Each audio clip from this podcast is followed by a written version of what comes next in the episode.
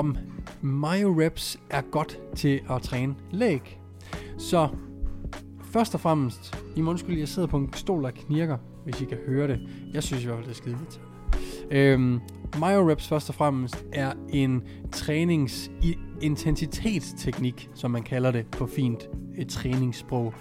Og det betyder egentlig bare, at det, det er i kategori med drop sets, supersets, rest pauses og, så, og, og så videre. Klostersets og så videre.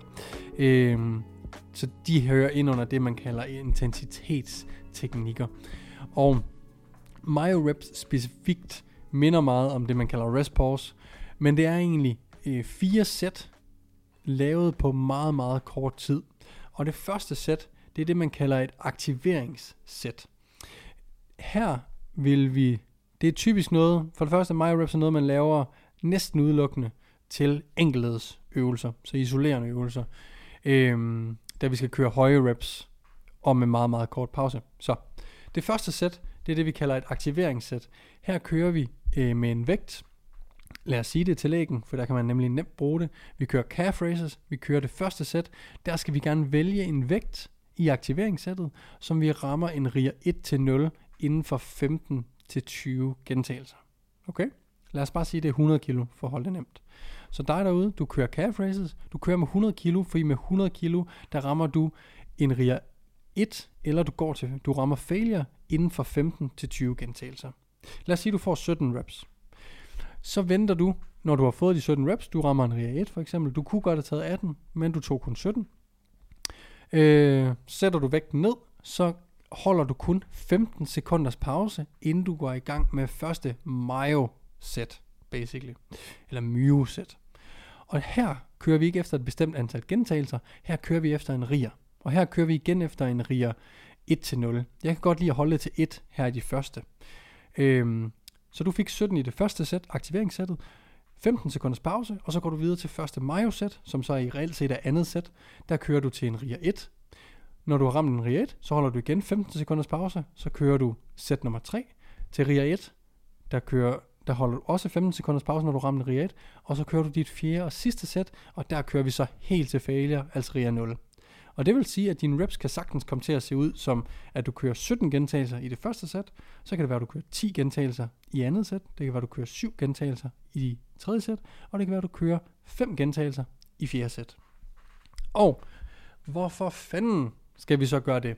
Så ideen med det er, at vi har det, når vi kører sæt af for eksempel 20 gentagelser, 15 til 20, så er vægten så let for de første 15, 10 til 15 gentagelser, at vi vil ikke kategorisere de gentagelser som værende effektive reps. Altså de giver os ikke nok stimuli til, at vores muskler vokser. Det vil sige, at hvis du havde en vægt, du kunne tage 20 gange, men du kun tog 10 gentagelser med det, jamen, så havde du bare forbrændt nogle kalorier. Din mok- dine muskler vil ikke vokse øh, af det, du havde lavet. Så det første sæt, som vi kalder aktiveringssættet, det, øh, der kører vi ligesom op og vi får 17 gentagelser. Det vil sige fra 12 til 17 reps, det er typisk de fem sidste, vi kategoriserer som værende de effektive reps. Det er dem her, vi rent faktisk øh, skal op og ramme, for at vi rent faktisk får noget ud af den her træning. Når vi så holder 15 sekunders pause imellem hvert sæt, jamen, fordi det er så kort pause, så kommer vi hurtigere til de effektive reps, altså dem, der gør noget. Og det er derfor, at vores reps falder så drastisk. Så det kunne være, for eksempel som jeg sagde, vi fik 17 i det første sæt, vi får 10 i det andet sæt, så vi falder 7 gentagelser. Men vi kører kun 5 gentagelser i det sæt, som ikke er effektive. Sættet efter, der kører vi 7 gentagelser, det vil sige, at vi kører kun 2 gentagelser, der er ikke effektive. Og i sidste sæt, der fik vi kun 5 gentagelser, så der er alle gentagelserne effektive. Det vil sige, havde vi taget en gentagelse i, sidst, i det sidste sæt, så havde vi rent faktisk fået noget ud af den ene gentagelse. Vi havde ødelagt nok muskelfiber. Så det er sådan ideen med MyReps, det er, vi kunne lige så godt have taget fire sæt af 20 gentagelser. Men det her, det er en hurtig og effektiv måde, enten at tilføje volumen, fordi det tæller som fire sæt, hvis vi tæller sæt volumen, altså hvis vi skal have 10-20 sæt på ugenlig basis, så vil det her tælle som fire sæt til lægen, for eksempel. Man kan også lave det med chest flies, biceps curls, leg curls, leg extensions osv. Enkelhedsøvelser generelt.